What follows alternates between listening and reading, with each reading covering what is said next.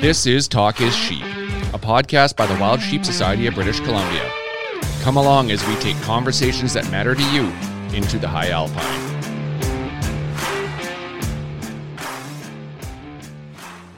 Mr. Hamilton, good day, sir. It is, isn't it? Yes. So, okay, here we are. We're mid May, and we're going to talk about Women Hunt with uh, Renee Thornton. Such a such a neat lady to talk to. This is what her third time on the show, and every time we always have such a blast. It is, and and hey, guys and gals, don't judge. We, you know, it's the third time we've had this guest on, but you know what? Each time it's different. We talked about Renee about the program the first time she was on. We talked about a follow up of the program with Rebecca Peters, who is the Wild Sheep Society BC's rep for Women Hunt for the their Texas program, the new Hunter program in Texas. Uh, and then we had Renee back. Uh, applications are on now for the uh, new Hunter course for Women Hunt for 2022. Uh, they just opened two days ago, and they're going to run. I think Renee said May 30th at midnight Montana time. So, yeah, um, or 11:59, whatever the case may be. So, um, any ladies out there that are interested in getting involved, um, go over to the Wild Sheep Foundation's website, we have uh, show notes that include a link, and uh, this is a phenomenal opportunity. Five days down in Texas, I think it is, and mm. you it's the soup to nuts for hunting. Um, you're going to go in there as inexperienced. You're going to come out and you're going to feel confidence in the field. Um, the Women Hunt program sets you up with a mentor. Uh, this is a, an evolutionary experience for any of the attendees. I've had the opportunity to speak to a number of them, and people just rave about this program. Oh yeah, it looked like a great time, and uh, from everything I I learned from reading and watching and chatting with people, it it was a hell of an experience. And some of the uh, the people had never even picked up a firearm for the first time. So they they went in knowing nothing and coming out and experienced because some of these people uh, got to pull the trigger on some animals, and that's that's a hell of an experience. And what we need is more people getting into the shooting sports and the hunting, the hunting arena, and because uh, well, we're only as loud as our voice, right? And more people we have supporting us, the better it is for future generations and passing on a legacy. So yeah, it's a hell of an experience. Phenomenal opportunity. Um, be sure to check that out and, and share with your friends and, and maybe some of the gentlemen are listening share with your significant other um, obviously it's not necessarily uh, designed for the, the, the experienced uh, lady hunter so if you've you know if you're a guide you probably you're probably not going to get selected uh, through their selection program but um, you know if, if you're new or relatively new to hunting um, be sure to check it out and and guys again you know if you've got a significant other that uh, maybe has some interest in getting involved, uh, there's no better opportunity than than Women Hunt for for somebody that might want to go and learn how to hunt. It's also important to to uh, remember that uh, the the only cost to you is getting to and from Texas. Everything else is covered, right? Uh, licenses, fees, accommodation, food, everything you're using, that's all covered. So uh, the the the cost is is minimal and the experience is is everything. So yeah. Such a fantastic opportunity. So Renee Thornton is the um, she's the lead on this initiative. It's a Wild Sheep Foundation initiative. It's called Women Hunt. Uh, we actually are going to be graced with Renee's presence. Uh, she's coming up to British Columbia to Langley on June seventeenth. So the Wild Sheep Society BC we're hosting our Women Shaping Conservation event. Um, and it's a great opportunity for the the ladies. Renee's going to be there. She's going to do a talk about women hunt. She's going to share her women hunt video, her film. And then um, we have Dr. Helen Schwantje there. And Dr. Helen Schwantje was the provincial veterinarian for the Ministry of uh, Forest, Lands, Natural Resource Operations, and Rural Development. Uh, Helen uh, is retired from the government. She was the provincial veterinarian for FLNRORD, and uh, but she is a conservation powerhouse. And so she's going to be at the event. And there's a new Wild Sheep Society BC film called Transmission. It's a 53 minute film. Uh, we're doing a private exclusive screening there. So this is not available to the greater public. This is an opportunity to come out, get involved. Uh, it's a great evening for the ladies. So, you know, of course, it's not, we're not restricting it to ladies. So if you want to bring your significant other and happens to be a gentleman, he's welcome to attend. Uh, but we kind of have the lady in mind, ladies in mind on this one. So um, I think uh, $75, $75 registration fee but you get a couple glasses of wine. There's dinner. We have uh, we have the uh, it's at Krause Berry Farms in Langley. They've got a bunch of pizza, um, homemade pizza that they make with their own um, their own crust. Uh, they've got their own recipe with that. That people go there specifically for it.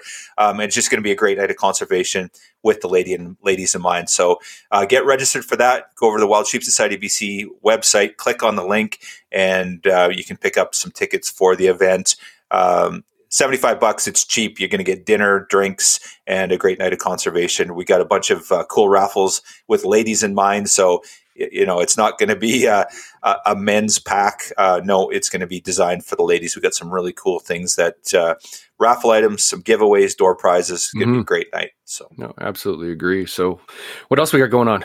You guys had a meeting or something last night didn't you uh, actually, it was Tuesday night. Sorry, Tuesday I spoke earlier, Steve. And uh, yeah, so on a projects front, uh, we just approved eighty thousand dollars in projects um, for this coming year. Um, we had a number of, uh, it, and it's kind of everything across the landscape. So uh, we've got some disease work we're doing there. We've got some predator management stuff going on there. Uh, we've got some habitat work. Um, we've got some First Nation collaboration work going on. So some cool projects. Um, we'll have a press release out on that uh, shortly, or social media post.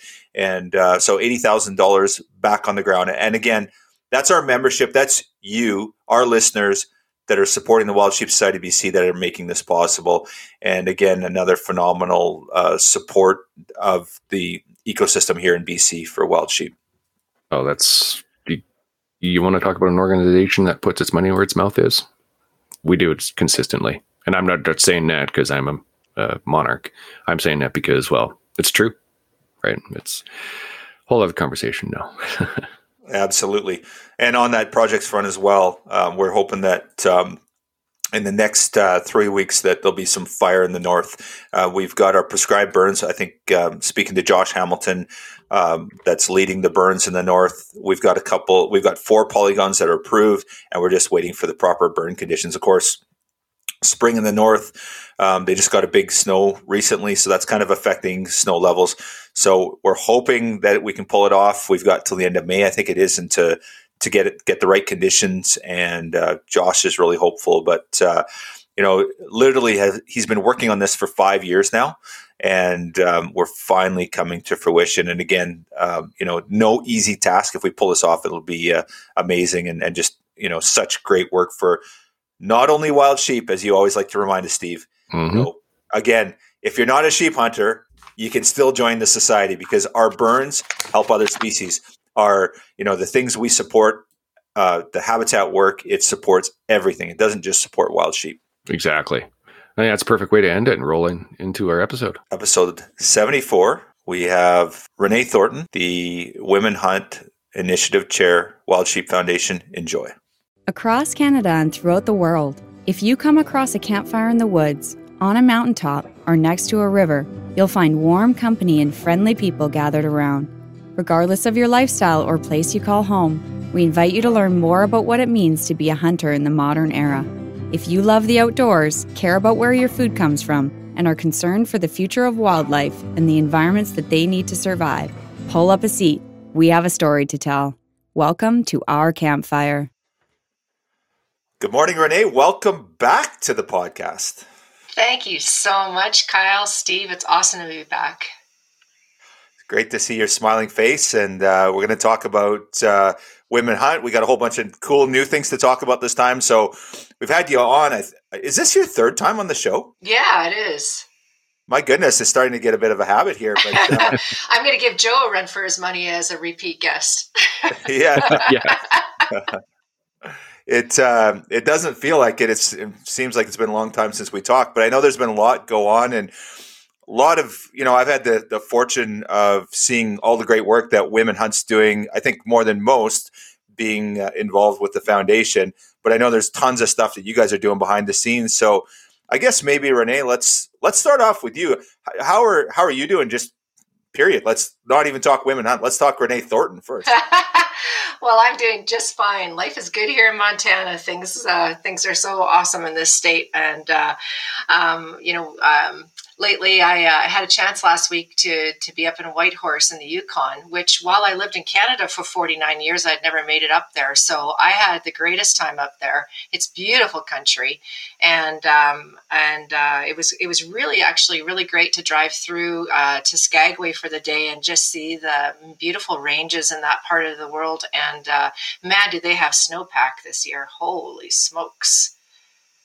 I believe we left and they got, well, did it snow when you were there? Because I, I talked to Joe literally right after we left and they had six or inches of snow or something that no morning. kidding. No, not while I was there. Yeah. That was a lot. There was a pile of snow. I think it was right after, I think it must have been a day or two after we left. And, and yeah, there was a ton of snow. I, I don't feel for uh, you guys dealing with snow. I, I had snow on my birthday here in mid April. We had about five inches, but it was, it was, it was gone within two days. But yeah, I, I don't feel bad. So, um, and and how's everything else? Everything's good. Um, everything. What what's what's going on in the wild sheep world? Where where you been? What's up and what's on your agenda up next? Yeah, a lot of stuff going on. It's been a busy a busy first uh, four and a half months of the year for us for sure. Uh, lots of uh, of the chapters and affiliates. I've been able to get back to having in person banquets and events. So been attending a lot of those, and we have a few of those coming up too. And as a matter of fact, I. Um, I've got some fun things coming up. I'm going to be, um, after talking to you guys today, next week, I've been invited to speak at the Chapter and Affiliate Summit to give an update on the program to all of the reps of the um, chapters and affiliates. Um, Texas Bighorn Society is having their banquet event in June, and I'm going to be speaking at their banquet Friday night, which I'm really looking forward to. That uh, affiliate has really um, been a, a, big supporter of Women Hunt, just uh, as uh, WSSBC has been. And um, and then finally, um, I, I, will be uh, really happy to be back in Canada a little later in June in Langley to attend the. Um, uh, Wild Sheep Society of BC's um, Women Shaping Conservation event uh, with uh, Dr. Helen Schwantje, Rebecca Peters, and and yourselves. Yeah, awesome. We're really stoked about that event. So let's talk for three seconds about that, and then we'll we'll get on things. So um, you're going to show your women hunt film, is that correct at the uh, at the event? Yeah, we sure are. We're going to show the the film from the 2021 New Hunter course. Awesome. Uh, that's great. Um, so yeah, it'll be a great opportunity for you to talk about the program. Um, unfortunately, I guess by then the recruitment process for this year's event will have been closed. So, uh, but it's certainly a great opportunity for you to premiere what you guys are doing and talk about the great work that Women Hunt is doing. Yeah, thank you so much. I'm so happy to have been invited. I'm excited to be there. Awesome. Very cool. Okay, so let's talk a little bit about Women Hunt. So I think we talked to you and Rebecca post the event. Um, you know, what's new for 2022? Um, is it exactly the same format? Um, and and I actually have some. I, I seen Gray Thornton had sent out a bunch of stuff around Women Hunt that the application process is now open, which is really exciting. Is it the same format in previous years that you're looking for chapter and affiliates with the with um, you know to support a local hunter, uh, female hunter to come and, and, participate. Is that the same format as well, Renee? Yeah, it sure is. And, you know, I mean, um, I guess I'll say that uh, our last year was our first year uh, out uh, hosting the new hunter course. And um, like any new program, there were some growing pains and some good lessons that we learned. And so, um, but absolutely, it is the same format with some improvements, I would suggest, from what we learned. But yes, we're asking for our chapters and affiliates to help promote the event, attract applicants to the opportunity to apply to be selected. And um, similarly to last year, depending on who we select and from what part of the of the countries, uh, whether it's in Canada or the U.S., we're going to do our best to match that selected woman with their closest chapter or affiliate, um, where uh, we are hoping that that um, will give that woman some built in support, whether there's an opportunity for mentorship or camaraderie, um, volunteering, uh, that sort of thing. And um, we are. Uh, you know, asking the the chapters and affiliates who we approach to help support the selected candidates to again um, kindly consider a, a nominal financial uh, bump to help offset the course costs. That's fantastic, uh, Renee. And of course, we supported uh, Rebecca Peters on on this last one last year. So, um, you know, how important is this mentorship piece? I'm just curious on, you know, uh, I know personally through our dealings with it, Rebecca does have a great mentor and and uh, has had some support. And she wasn't exactly a brand new hunter; she had a little bit of season behind her, which we all know from previous podcasts with you that that wasn't the criteria. It's not like you could never have been in the field before. But how how important is that mentorship piece? And and um, has that been a lot of work for you and and your committee in trying to mentor these these new female hunters, these new women hunters?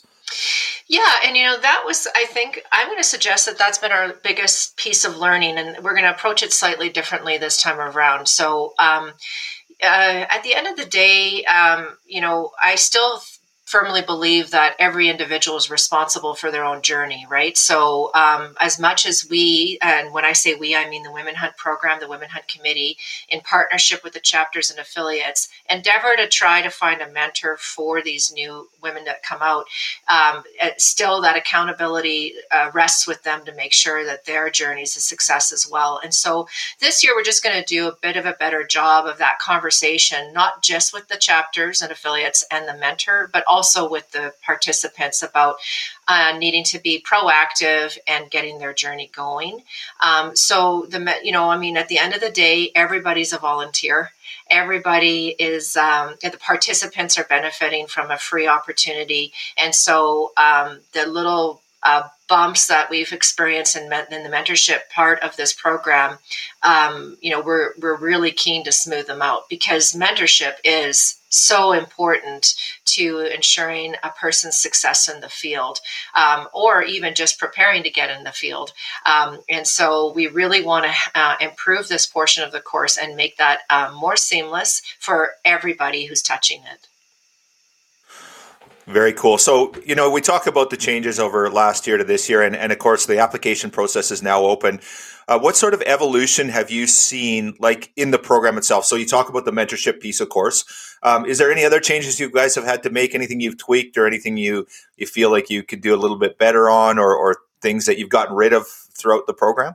Yeah, great question, and it kind of uh, ranges uh, from uh, technical to uh, more human based stuff. So, on the technical side, the process this year is going to be so much better for the applicants and the selection committee. Last year, we were paper based, it was a PDF format. There was a lot of scanning, saving, emailing, Dropbox sharing, that kind of stuff was really um, cumbersome and cumbersome for the applicants too. So, this year, we have an entirely web based application form.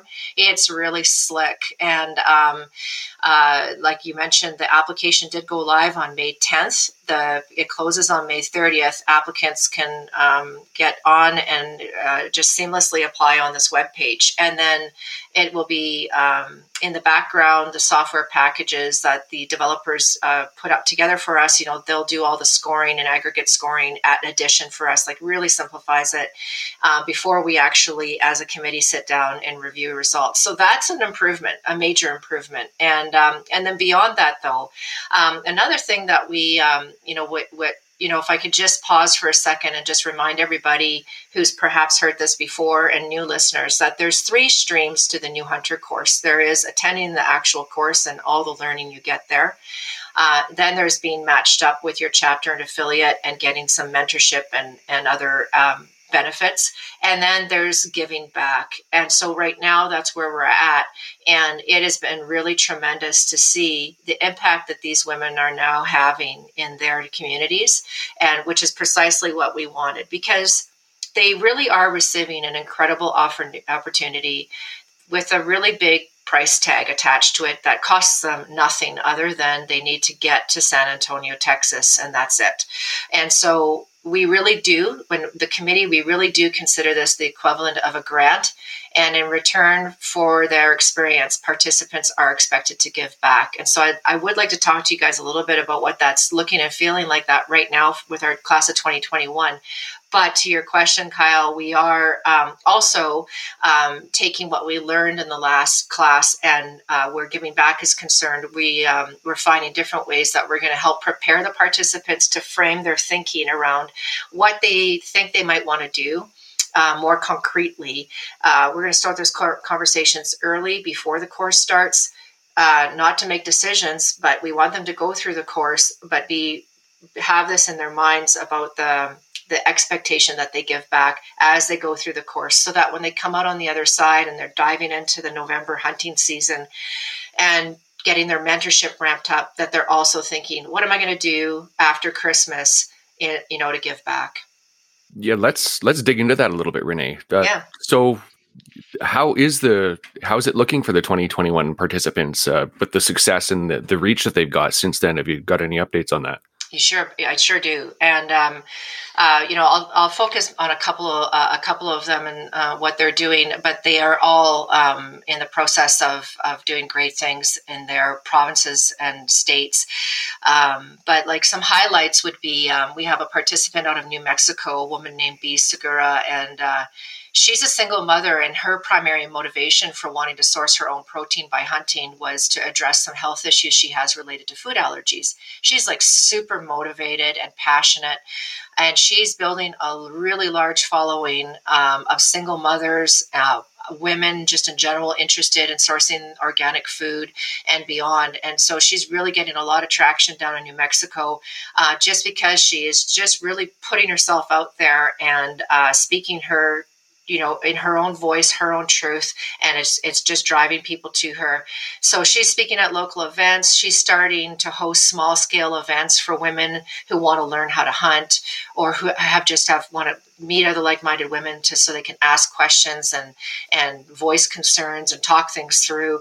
Um, so she's really really doing a great job at building community and touching so many more women's lives who have this question in their mind about hunting and uh, wildlife conservation, and she's really active in wildlife conservation projects. She even drives out to Texas to help out with Texas Bighorn Society on their stuff. So um, that's a little example of some of the stuff Bee's doing, and I think it's like super fascinating that I, you know, whenever I touch in with her to get an update on what she's talking about, I'm always I always hear something new from her about some life she's touched and somebody that she's bringing along and and even just to hear her own journey and as she started to hunt because she was an actual brand new hunter last year had never hunted before. So she's gone on multiple hunts since, since and had some success.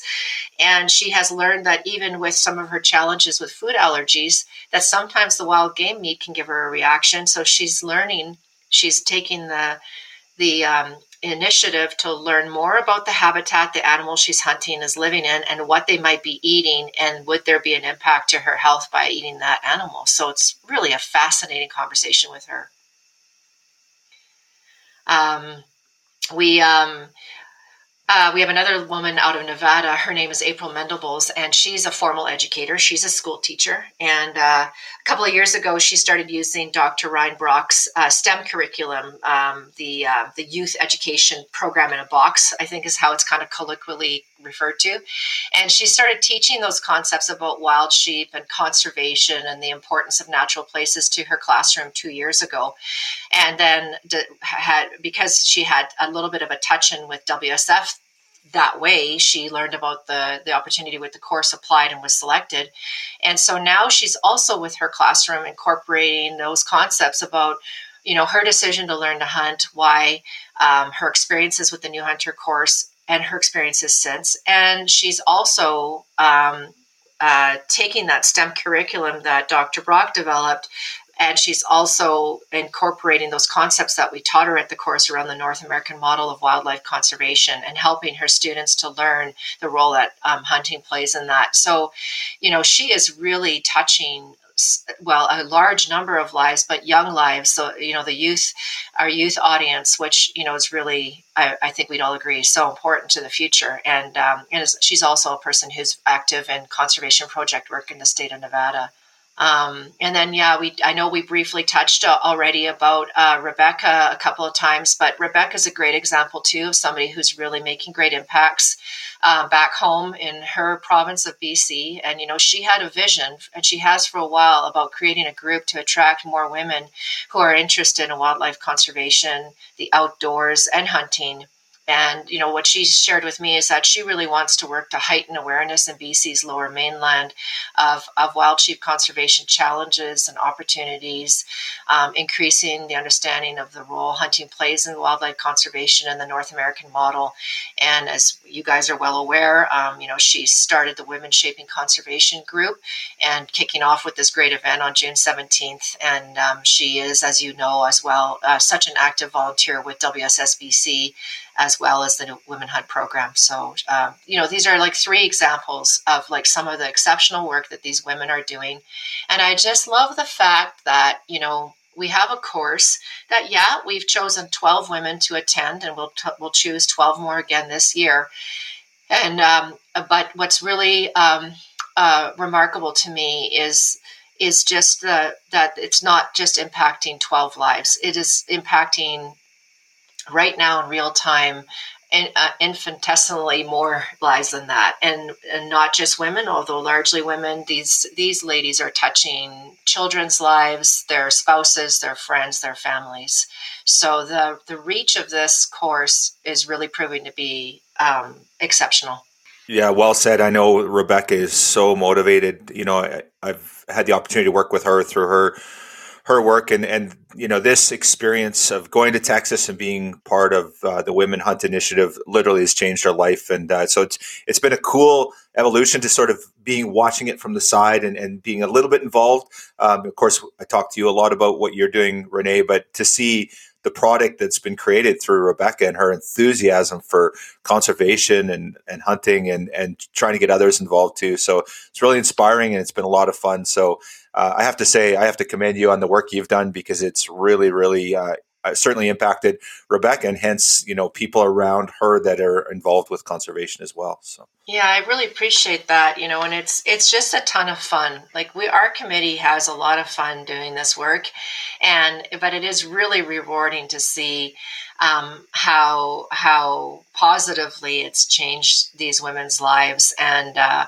and it's you know some something that we are particularly proud of. And we're so grateful to organizations like WSSBC and others that are 100% behind it and are so supportive of it.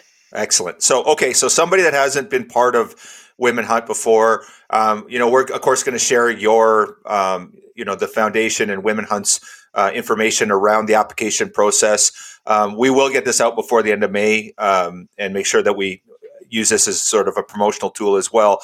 But what for somebody that doesn't know anything about Women Hunt, can you give them your two minute elevator speech on how they apply, what they need to do, what what they're going to get if they're successful? What does it look like? Right. So the New Hunter course is uh, essentially designed to take a person who has never even touched a firearm and uh, take you through uh, world class shooting and hunting instructions. So basically, you're taught safe handling of firearms precision shooting.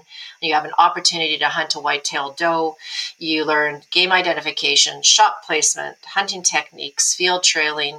We have field to fork instruction, so you're taught how to field dress the animal, care and butcher uh, your own game, and prepare it under the expert instruction of a master chef.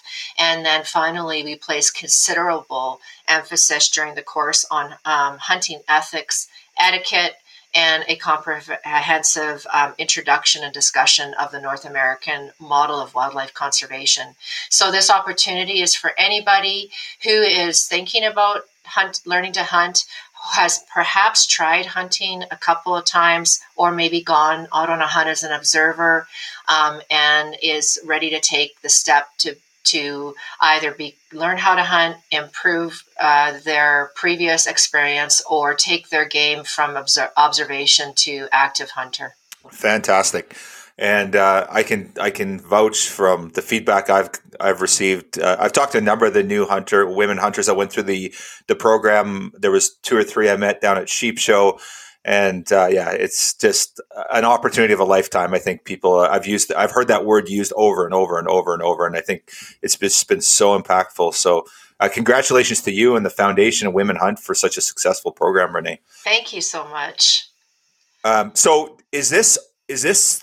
Do you have new plans for this? Like, is this an ongoing new hunter course, or is it going to evolve? Um, you know, you, you talked about this first year. You're doing it again, so clearly you've seen the success in year one. What is what is the future holder, or is that uh, do we wait to hear from you on that? no, I'm happy to share some plans with you all. Um, so, you know, the Women Hunt program um, uh, is, is, has a larger overarching objective of um, helping women on their journeys into the fields and the mountains. So, um, you know, that can be many different things and in, take place in many different ways. And the New Hunter course is just one aspect of the Women Hunt program.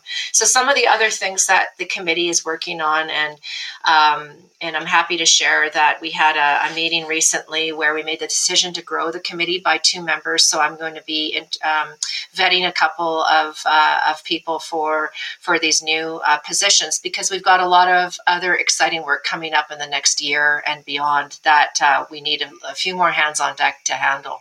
So um, some of the things we're we've talked about um, that I'm happy to share is while you know we do have an allocated budget from the Wild Sheep Foundation under mission programs. We are intent on being self funded. So we have a couple of committee members that are really skilled fundraisers with a lot of experience behind them, and they're going to kick up our fundraising game to uh, self fund the Women Hunt program. Um, you know, that's that's just you know a little bit of, of information about how how we make things work. But um, we have another working group that's going to be talking about program development because you know we are um, we strive to develop programs that are relevant to the Women Hunt program, but are also complementary to the Wild Sheep Foundation's mission of putting and keeping sheep on the mountains. So, in addition to doing programming or opportunities or courses or resources for women, we also want to start looking at providing opportunities for younger women. That is from some feedback we've received from our membership and, and others. We have been approached by Wounded Warriors Outdoors about uh, partnering with them to do a specific event for female female veterans or female wounded veterans. Uh, we're really excited about exploring that. Um, and of course, conservation activities. So the program development working group is really going to get things going after we finish the assessment for this year's New Hunter course on, um, on getting some other, other things going within the program. And then, you know, we're going to work really hard to start uh, developing our content on our social channels, including our YouTube channel, which we already have some great videos on, but we really want to start to expand and grow our YouTube content and our other social content.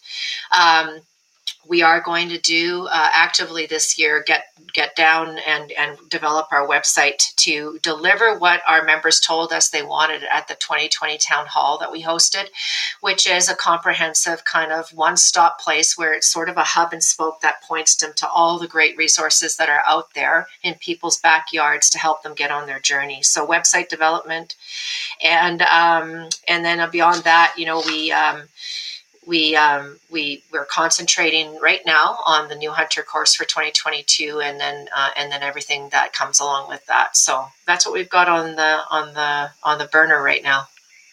So just a tiny little bit eh? That's just, just a just, tiny bit. My goodness um, and and of course you're getting paid big dollars to do this oh right? yeah loads. Yeah. What about you know and that's the paid?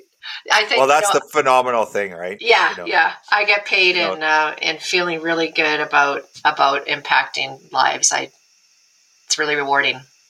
Well, and talk about mentorship, right? Like you know what you know we when we think of mentorship, we think oh you know take a new hunter and get them out in the field and get them. You're you're mentoring hundreds of people. Um, it's phenomenal, Renee. And uh, and again, just to be clear with our listeners that Renee is a volunteer. There's there's no this this is a, this is not a day job. It is a day job, but it's that the recompense in terms of uh, monetary is not very good. So uh, you know it's phenomenal the amount of work that's gone into this and by you and your team. And I and I know it's not just you. And I know you're always the first to recognize your supporters and volunteers and committee members that are they're all there giving day in and day out. So phenomenal. Yeah. Awesome. awesome. Thank you, Kyle. Okay, so now I'm a new female hunter. I want to I want to learn um, what's involved. How do I get involved? Where do I go? Um, and what are my increased chances of success if I if I want to have a successful application? Let's give give their these uh, these lady hunters some or prospective lady hunters some tips and techniques that they can increase their chances of being successful? Sure. Um, great question. So, uh, the application, as I mentioned, is web based and it is available on the Wild Sheep Foundation's website, wildsheepfoundation.org backslash women hunt, or you can just go to the Wild Sheep Foundation's homepage and uh, head to um, uh, programs and find Women Hunt and get in that way. And either way, when you get there, there's a description of the Women Hunt program's mission and then uh, some information about the new Hunter course with a very clear apply now button that a, a prospective uh, applicant would click and then it would take them to the online application. And you know, your question about how, how could somebody be more successful is a really interesting one. Um, you know, I, as a as someone who assessed the applications last year, um, I, I, have a, a, point of view. But um, one thing that the committee did following the course is uh, this, early this year we approached the 12 women that were selected at last year and we asked them to help us by giving us some feedback on the application process and um, the majority of them uh, gave us feedback, which we really appreciated. It allowed us to tighten up the application somewhat, uh, improve wording, um, that kind of thing. But one of the things that I kept hearing from them is um, that they just answered the questions by speaking from the heart. And that was a universal thing that I've heard from these 12 women who were successful is they just uh, read the questions, reflected, considered. Some of them talked about really like looking inside deeply into uh, their motivations for wanting to do it as it related to the questions. But almost all of them said that they spoke from the heart and that the questions were easy for them in their minds, easy for them to answer because they just spoke truthfully about what, what they were feeling and thinking. So, I guess from the applicant perspective, that might be a tip. Um, you know, and uh, certainly from the committee's perspective, we just want to see applicants, um, and and we we did last year in spades, and it was tough to get to twelve. I mean, it there were many many good applications, and uh, but you know we we were so thrilled last year, and I don't think it will be any different this year um, to just uh, read such tremendous uh, applications and contributions. Women are really thoughtful, can be very, very thoughtful in how they they answer something. And um, um, I don't know. I guess my best advice is take the time to read the questions thoughtfully. Be be be present when you're reading that question and really think it through. Oh, that's excellent, Renee. So uh, we'll definitely include the link in the show notes so that um, the any interested applicants can get there easily. So fantastic for sharing that. So let's talk a little bit about timelines. So we applications close in just over three, two and a half weeks, and then what what timelines for knowing when do they go to Texas? What does it look like? You bet. So applications close 11:59 p.m. Mountain Daylight Time on May 30th, and then the committee will have the month of June to assess the applications. We are anticipating to have quite an onslaught of applications this year. We had a great number last year, 49, um, but uh, we've had a lot of exposure through our social and the films and all the rest of it. So we think we're going to get exponentially more applications. So we need a little bit more time this year. So we're taking the month of June to do that. And we're going to announce the selected participants on June 30th. Um, and then the course this year is mid October. So uh, applicants, or sorry, the selected participants would be expected to arrive in San Antonio, Texas on October 13th. That's a Thursday. Um, in time to attend a group dinner that night. And then uh, everybody gets on to the bus on Friday morning, October 14th, and we head out to the ranch, which is about three hours away. The course starts that afternoon. It runs for four and a half days and concludes with graduation night on Tuesday, October 18th. And then Wednesday morning, the 19th, we all get back on the bus and head back to the airport for everybody to head home. Right on. That's very exciting. And then, of course, the mentorship piece continues. So there, there's the local mentorship from their local organization plus their mentor or mentee, and then um, or mentor, and uh, and then afterwards, I think a number of the ladies came and volunteered at Sheep Week this past year as well. Is that correct? Yeah, this week we uh, or this past year, the 2022 Sheep Week. Uh, uh, Gray Thornton, the CEO of Wild Sheep Foundation, had invited any of them who were available to uh, come volunteer to come out, and they eight of them were able to come. And uh, those women took time off their jobs time away from their families and just gave back, which was tremendous. And they they were forewarned and they sure experienced it in real time that volunteers at Sheep Week get worked hard and they worked their tails off. And uh, they participated in a seminar we had on the last day of the show on the Saturday. Um, they had a chance to have a little bit of fun in there. They were able to go to the ladies' lunch and the less than one club reception, even though at the less than one club and the ladies' lunch they many of them were still volunteering to work selling raffle tickets and other things like that. So um, but yeah it was great. So you're right. There's there, there, i don't know exactly kyle what we might have in store for the 2023 show as far as uh, volunteer requirements or women hunt related activities that we'll be doing at the show. That's something we'll work on a little later this year. But um, i have no doubt that we're going to have a presence there again um, in perpetuity, probably. And so uh, we'll need some volunteers. Fantastic. Well, just some feedback from my end of things. Uh, so, with the Basecamp Studios at Sheep Week, um, you, you, did that women hunt presentation, and uh, my wife Melanie, who is not a hunter, uh, she obviously is passionate about conservation, but no, like no, not doesn't hunt and and doesn't really aspire to either. Just not particularly interested in it, but understands it, supports it and she went to that and she said that was phenomenal. She, you know, before she thought Women Hunt was probably a good program, but kind of ambivalent, not being particularly interested in it. After that, you converted her for life. She's like, that program is amazing. And anytime we talk about you or Women Hunt, she just goes off and raves about it. She said, the people in that room were so phenomenal. Uh, your leadership, what you guys are doing, and just she she absolutely loves Women Hunt. So um, you know, if you want any feedback from the Stelter household, make sure you do something like that again in the future because and, and it speaks to the non-hunter too, right? That's the cool thing is that's what I loved about it. Of course, somebody interested that's a woman that wants to hunt, uh, yeah, that's makes sense. But for somebody that doesn't even hunt and to be so supportive, it really changed Melanie's perspective on things. Very cool. That is awesome. I'm really happy to hear that, and uh, I'm I'm particularly thrilled to hear that it uh, there was such a positive impact for for Melanie as a non-hunter.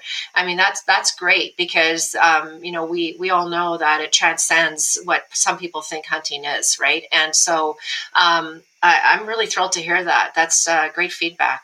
Thank you. Awesome. Okay, so let's segue off a little bit. You know, we could talk for days about women hunt, but let's segue a little bit. Let's talk a little bit about your journey. So, Renee, and it kind of relates to women hunt. Let's talk Renee and hunting. And you know, you've had this experience. You've talked about mentorship. Uh, you've talked about how how and anyone that's interested can listen to. I guess the first podcast is the best one to sort of get your perspective on why women hunt came about, some of the challenges you faced. Um, but let's talk about your journey now. You know, you started out as this, you know, eager adult onset hunter that wants to get involved and had all these barriers and challenges and you overcame them. But now here we are years down the road and you're mentoring all these individuals. Let's talk a little bit about your journey and where you're at now and your perspective and, and how you've, you know, what this means to you. Okay, yeah, and yeah, thanks, Kyle. That that uh, first, po- first podcast we did back in July last year was, you're right, would be if anybody was that interested in hearing the nitty gritty, a good place to start. But you know, my journey has been extraordinary, and um, and I just love how much I learn every single day. Uh, and although I am now six years into my journey, um, I I'm still such a newbie, I think, you know, and um, and and what I've been learning is just so you know it just ranges uh, from everything to you know what my original concepts and ideas around hunting were and my motivations and and uh, even in that first year I think was probably my my largest learning curve makes sense, but uh, just kind of getting past some of my own preconceived notions. Even though I wanted to learn how to hunt and I understood its function, I still had built in kind of barriers or prejudices or misunderstandings about that. And it's just been such a journey for me to learn so much about the North American model and concepts about wildlife management, what our wildlife uh, biologists and professionals do to help inform um, uh, the appropriate use of hunting and in conservation, um, etc. You know, we I, I, could just go on forever, but my journey has been incredible, and I love the fact that I mean I'm still newer, so I still love getting out there and hunting. I love the journey of researching the hunt I'm going to go on, the behavior of the animal I'm going to pursue, the um, habitat, the terrain that I'll be hunting in, how I need to prepare. I, I adore that entire aspect of hunting. Um, and then, of course, being out in the field is so exhilarating and and also very calming, which I know can seem like a contradiction to some people, but being in nature, being outdoors, um, you know, is calming for me. Um, you know to uh, to you know transcending beyond that to um, moving i think fairly rapidly to uh, you know wanting to help others and give back and i just thrive on that too. So i really like the blend of what's going on in my life and the opportunities that brings me. And like i said though i learn something new every day whether i'm listening to a podcast where somebody talks about something i haven't considered before or i pick up an old book from 50 years ago and just hear uh, a, a, voice from the past articulate uh, something that i'm battling with today that's still relevant. I love it. Let's talk about you and your and your hunting journey a little bit more specifically about that. So, uh, first of all, what what are you doing for a hunt this year? What did you do? What did you do this? Well, I want to hear. I know. I want to hear about last year's hunt that she talked about on the podcast. I couldn't go on last year's hunt, Steve. What? I couldn't. I broke my ankle in October, right oh, before hunting season. Yeah, so my 2021 hunting season went down the, down the drain. So I'm going to catch up this year. Excellent. yeah. Um, I am still recovering. Unfortunately, um, this injury was uh, pretty extensive, so I have to limit my hunting. Uh, sh- how strenuous I hunt this fall a little bit. So I'm going to concentrate this year on um, elk, uh, antelope, mule deer, and uh, in the winter, when I should be a little further along than where I am now, I'm going to go for a cougar hunt, which I'm really excited oh, about. Yeah. That'd be fun. Where where are you doing? Where is your hunts at? Like, can, so can you now? Like, I know you're living down there. Can you do you have a Montana hunting license, or how does that work with you with your yeah, I, I, sure do. Yeah, I'm a Montana resident now. Uh, uh, okay. uh, formally, I'm a permanent resident of the U.S. and a Montana resident. So, uh, I yeah, I can I can I get resident hunting privileges here. Uh, so, uh, the plan, as far as I know, this year is all my hunts will take place in Montana, and um, I'm not exactly sure all the areas yet. I'm working on that right now with my research, but um, and um, I'm, I'm really I'm just excited to get back out. It was just a bummer last year to lose the season. Yeah, for sure. So, how does it work with the cat hunt? Do you is it with dogs or how, is it guided? What does that look like? Yeah, so uh, uh, we have a really good friend. He's not a guide. He's not an outfitter. He's just a private citizen, but he has his own hounds. He's a really passionate hound hunter, and um, and so um, he's gonna he's gonna take me out on my cat hunt. So we'll be hat- hunting with uh, with hounds, and um, I think the best time of year he mentioned to go would be January. Uh, so we're planning for that. That's awesome. So, do you have any expectations? Uh, you know, some people like, oh no, I'm only going to kill a big tom, or somebody just wants to tree them. Do you have anything, any expectations whatsoever on this hunt, or what does that look like for you? Well, expectation number one is just like going to be the thrill of this experience, having it being brand new. Um, I don't really even know how, what to expect. I've never hunted with hounds before, so I'm doing some research there, watching some videos, just so I'm not like totally overwhelmed by it. But uh, no, as far as um, as far as results are concerned, um, I, I definitely have an interest in going for a, a nice, um, mature, aged uh, Tom, but I'm not uh, adverse to um, to depending on where we go. You know, if we're in sheep range, we're or, well, we're not going to be in high sheep range with my ankle. But if we're anywhere near where they might be predating on sheep, I might consider taking a female because of the impact they have on sheep predation, for example. So I'm I'm pretty open. I'm really actually quite open.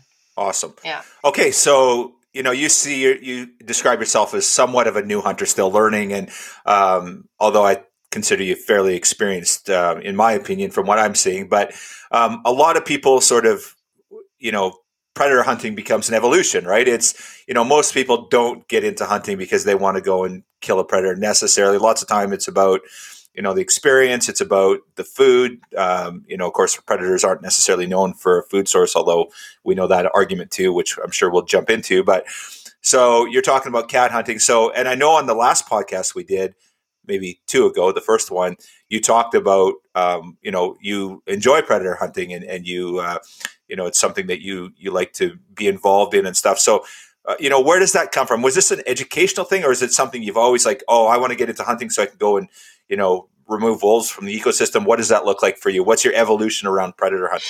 Yeah uh, so no i never when i started my hunting journey my primary motivator was sourcing my own protein. And I did not have predators in mind at all when I started hunting. And I didn't have really strong feelings about predator hunting, but it just wasn't an interest. And um, but what what ended up happening is that my first hunting mentor uh, um, uh, in Alberta, guy I grew up with in my hometown, um, he um, he uh, called me up and in, in in that spring of twenty uh, uh, I'm trying to remember now. Was that 2017 or 2018? Can't even remember. 2017, 2017. And uh, he said, "Are you ready to go hunting?" And I said, "Yeah." Are we planning for you know whitetail this fall? And he said, "No. I have a spring bear camp in northern Alberta. I've been hunting out of for over 20 years, and I'm going to take you bear hunting." And I mean. That was not expected. I was overwhelmed. I didn't know what that meant. I was freaked out about hunting um, a species that I had been taught to to be very respectful of my entire life and keep my distance from.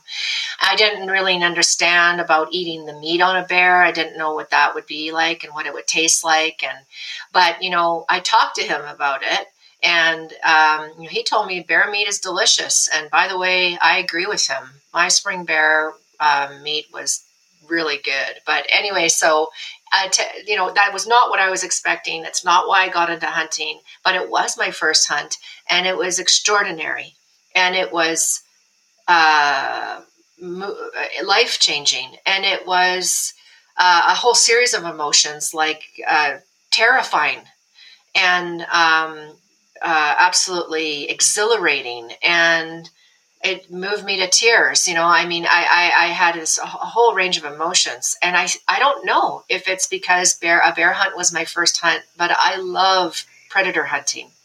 I mean, I love hunting ungulates as well. I love hunting other species, but there's something about a predator hunt um, that uh, really, really appeals to me, and and it, you know. Um, one of the things when I talked earlier about how I had these preconceived ideas, notions, sometimes prejudices that I overcame, particularly in that first year, one of them was understanding the role of predator management and um, that visceral reaction people can have when you talk about uh, bears, wolves, mountain lions, or cougars, or lions in Africa, or you know, name your predator and you know so that's something that was really key for me was asking questions trying to keep an open mind. I kept an open mind um, to learn about the importance of predator management too.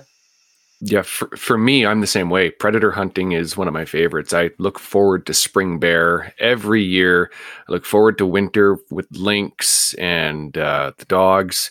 And it's it's that perceived edibility that people seem to balance a hunt on and that's not the way to manage right? We need to to manage across all species right? And if, we hunted nothing but ungulates we'd see a, a, huge drop there and a spike right? You, you can't manage you, you, basically you can't manage on things uh, based on what you can eat. So it's we need to do our part. So renee you talk about how you're so passionate about it and i get that it was your first hunt but you know what is it for you? Is it is it the thrill of hunting a predator, something that can eat you back, or is it uh, is it the part you're doing for conservation? And and I know I'm not naive enough to know that these things aren't multifaceted. That's not just one thing. But for you, when you talk about that passion and that desire for for going out and harvesting a predator, what what is it? What is it? What's that drive? What's that biggest motivator that really makes you want to get out there and do that? Yeah, well, you know, I, I know we we touched on it briefly back in July, but you know that that term experiential, right? I think that predator hunting for me touches on that because uh, you're right. There's a cross section of things here, but and and and Steve, you made an excellent point too that uh, it's not always about um, what's edible, and and I think those things blend together here because um, I, for me the I think part of the reason why I love predator hunting so much is because in the mix of all the reasons why there's value in hunting predators, like real, I mean, I'm talking about tangible value from a conservation uh, perspective. Um, for me as a hunter, it is thrilling to be pursuing a, a prey that uh, also considers me prey. And um, there, it, it changes the game for me mentally and um, I am super, super focused on a predator hunt, which isn't to say that I'm not paying attention on an ungulate hunt, but I am hyper vigilant on a predator hunt. And um, I guess I thrive on that. And that's where the more experiential part of hunting for me comes in. I really get get it through predator hunting. I mean, I, I get it on all of it, but um, I really get it in predator hunting. So I think that's probably key for me, Kyle, is that thrill. The, the yeah that I'll makes just sense. be okay, honest, so yeah, yeah, no, and that that's that's fantastic, and and actually I can relate to that too. I I'm with you there for sure. Uh, so, is there any particular predator that you love? Like, obviously, this cat hunt is super cool this winter. Um, is there something that stands out? Bear was your first. Uh, have you been on a wolf hunt? Uh, and what do you aspire to hunt?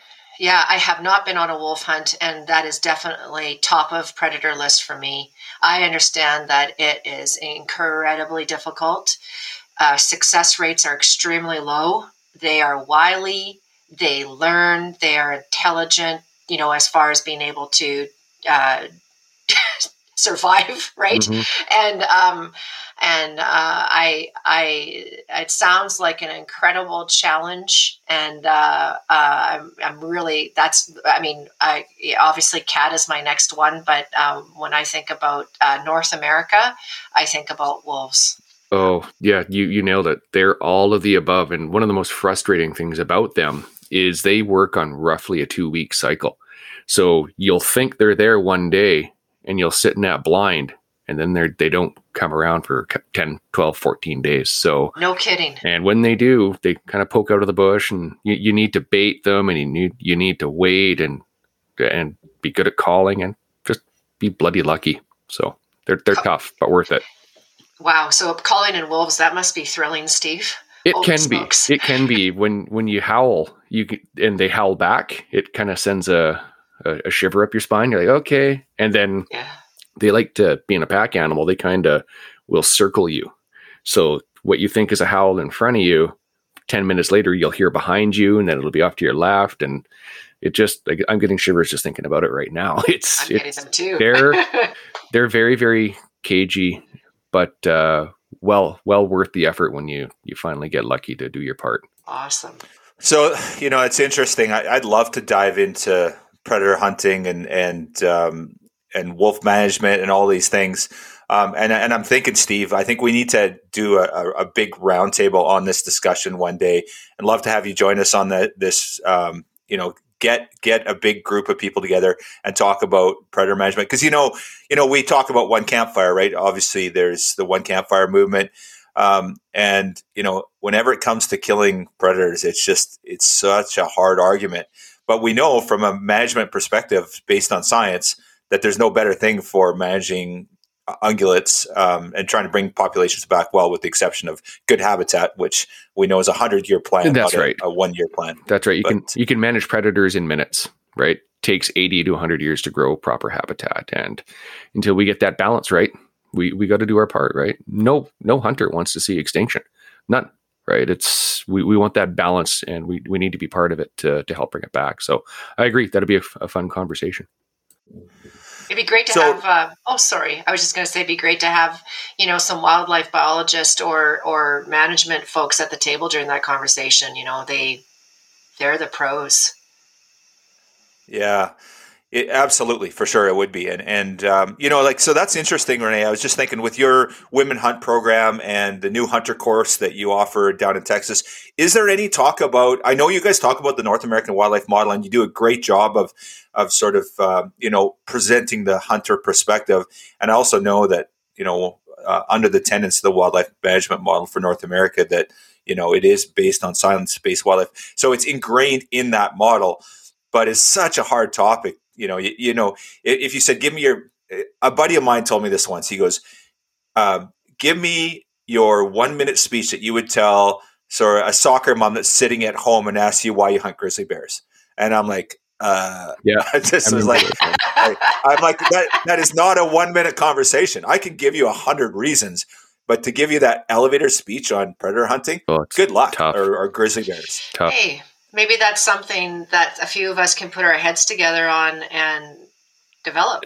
Kyle, yesterday was it two days ago? I you and I recorded a podcast and then I had to get off it and I sent you a picture. I I do verifications for cattlemen here and a rancher three minutes south of town lost a calf, couple couple months old, so about eighty pounds, ninety pounds, and they they said they're not sure what did it. I took one look and it was a grizzly bear could just tell the the, the mechanics of injury. I'll, I'll, show you pictures after we're off the air, but yeah, it's it, it's something that's uh, a tough conversation to have, right? Uh, in, in, order to for us to live, things have to die, right? It's it, and it's tough. It is, and you know, part of the issue I think in trying to uh, synthesize it into an elevator speech is that first you need to try to get across that concept of the behavior of a predator and it's not the way people always think right? It there you know unfortunately many people look at a wolf and think about their domesticated dog right? And so they don't even understand wolf behavior. I mean i have seen um, some trail cam video from uh, the province of alberta from fish and wildlife there of a pack of wolves uh, coming in on a herd of elk at high altitude in Kananaskis country, and it's devastating. And we know what wolves can do, and we know that they don't predate to eat always, you know. And so, and how do you how do you get that across quickly to uh, to somebody who is really struggling with the concept and doesn't want to think about the graphic nature of nature? Right? It's tough.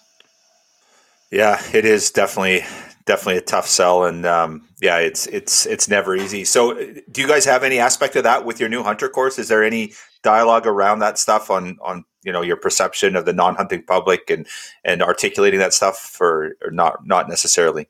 I mean, there is, uh, you know. So what we what we found out last year is we had put aside an hour to introduce the model and have a discussion on it. We played a video that we had Becky Humphries from the National Wild Turkey Federation record on her delivery of the model and her uh, uh, opinions or uh, perspectives, rather, on uh, women of the era who also played a role alongside uh, greats like uh, Teddy Roosevelt and others. And um, and then Gray Thornton, the CEO of Wild Sheep Foundation, led a conversation on the model. That was an hour, and we went oh well over two. We went we, we pushed three hours. And these they were really thirsty to learn. And so part of the conversation was around uh, just that uh, the non-hunting audience and their what what some of their uh, perspectives are and um, our role in helping them to understand where we can um, the role that hunting plays in wildlife management. And so, yes, naturally, predation came into the conversation, but not. It wasn't like a, a, a, you know really deep conversation about it. It was just a part of it. And also at the ranch, you know, like many many parts of the world, it's even coming into Canada. I understand is um, wild hogs are a real problem, right? I mean, they're highly, highly, highly destructive to habitat.